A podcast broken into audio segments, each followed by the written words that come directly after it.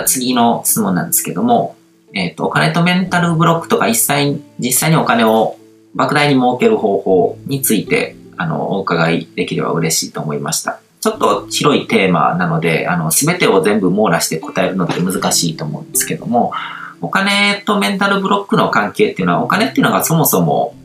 あの、自分の欲求とか煩悩とかそういうものをこう、あの、交換するためのツールなわけで、だから自分の欲求とか煩悩とか自分のこう、根源的なものですよね。欲求とかそういうものとかに結びついてて、で、それって、あの、同時にこう、メンタルブロックとかにもなってるわけですね。その自分がこうしたいと思うけども、これは人の目もあるからやっちゃダメだと思ってるとかっていうものもあったりとか、あのこ、怖い恐れとかがあって、本当は欲しいけども、今の自分が変わってしまうのが怖くて踏み出せないとかっていうのもそうだし、で、あのお金って、その交換ツールだから、その、自分の情報身体の大きさにも関わってるんですね。どれだけのお金を自分が使うことができるのかっていうのって。うん。だから自分がどれだけの大きなことにこう、影響力を駆使できるのかっていうことに結びついてるので、うん。だから、そのセルフイメージとかそういうものとかにもすごく密接に結びついてて、で、僕、あの、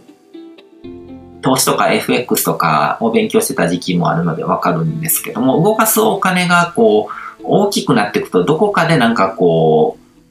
う、コントロールできなくなっちゃうっていうことが起こるんですね。それが自分の器を超えたこうお金とかっていうので、なんか宝くじでお金入ってきてるこう人生が来るのってまさしくそういうところで自分がコントロールできる量以上のものが入ってくると狂わされるのと同じで、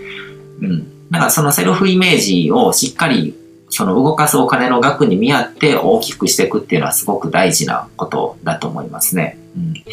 だからお金を稼いだんだったらそれをしっかり使ってキャッシュフローが回る状態ででもできるだけこう使う額を増やしていって自分を中心にこう循環するお金の量っていうのを増やしていかないとセルフイメージが上がっていかないので、うん、どこかでこう頭打ちとかがやってくると。で、でも増やしすぎるとなんかその、あのお金が回らなくなったりとか、そういうことも起こったりとかするので、結構舵取りは難しいと思うんですけども、でも、その両面でちゃんとこう、セルフイメージの部分と動かすお金の大きさっていうのをこう、両方とも歩みを揃えて大きくしていくっていうのが大事なのかなっていうふうには思いますね。うん、で、実際にお金を莫大に儲ける方法とかに関しては、あのー、まあ、これは日本とかで暮らしてる大部分の人が、まずスタート段階っていうのはやっぱりこう、インターネットとかを活用してビジネスをするっていうのが一番、あの、楽なのかなっていう。一番才能を必要としないっていう、特別な才能とかを必要としなくて、誰でも自分に向いたやり方でインターネットを活用して、直接的にその企業とか組織とかそういう搾取を受けるような構造の中に身を置かずに個人でお金を稼ぐっていうことを模索するのが一番早くて、で、それを自分のこうビジネス活動の中に柔軟に取り入れることによって、まあ、えっ、ー、と、数千万とか数億円ぐらいまでの収入レベルまではすんなりいけると思うんですよ。で、そ、そこまで行くとお金が、あのー、使い切れずに溜まってくるっていう状態になってくると思うので、で、そこで、あの、投資とかそういう方向に行くといいのかなっていうふうに思いますね。で、投資とかって結局こう、人の縁によってその話っていうのが舞い込んでくるので、だから、あの僕なりの処世術というか、あのステージの高い人とかと関係を築いて、一時情報とかをもらいに行くっていう、うん、のが大事なのかなっていうふうには思いますね。その人を見る力とか、そのコーチングとかやってたら、この相手のゴールとかの大きさを見ることで、この人はどのくらいの大きな存在になるのかっていうのが多分見えるようになってくるんで、そういう可能性がある人に投資するとか、うん、そうやるとすごく莫大なリターンとかが返ってくるようになるのかなっていうふうに思ってますね。で、今この動画を収録してる時点の僕は、あんまり投資っていうよりはもうちょっとビジネスで自分のこう、回るお金の規模感を大きくしようとする途上ですね。うん、という感じですね。で、えっ、ー、と、また次の質問なんですけども、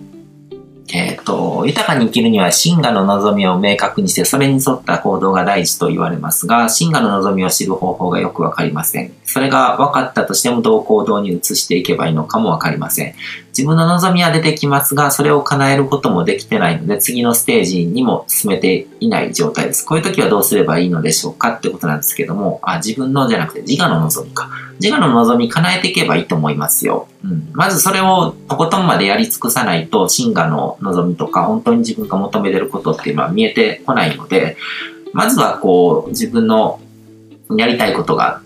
どんどん叶えられる状況になる。だからそういう意味でもなんかまずビジネスとかをやってこう、お金が自由に使えるようになって、で、あのー、やりたいことをどんどん満たしていくっていう状態をやると、次の、あのー、ものが見えてくるっていう感じだと思いますね。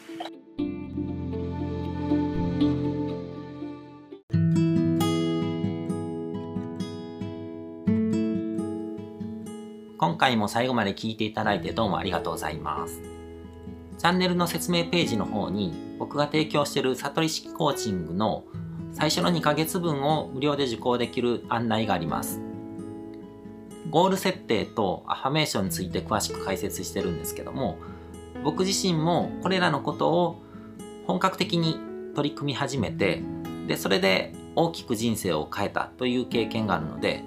あのまだ受講したことがない方であったりとかこのタイミングでピンとくる方はぜひ登録して体験してみてください。また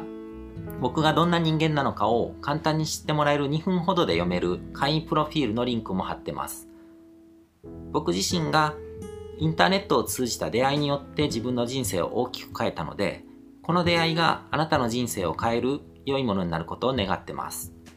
ではまた次の放送でお会いしましょう。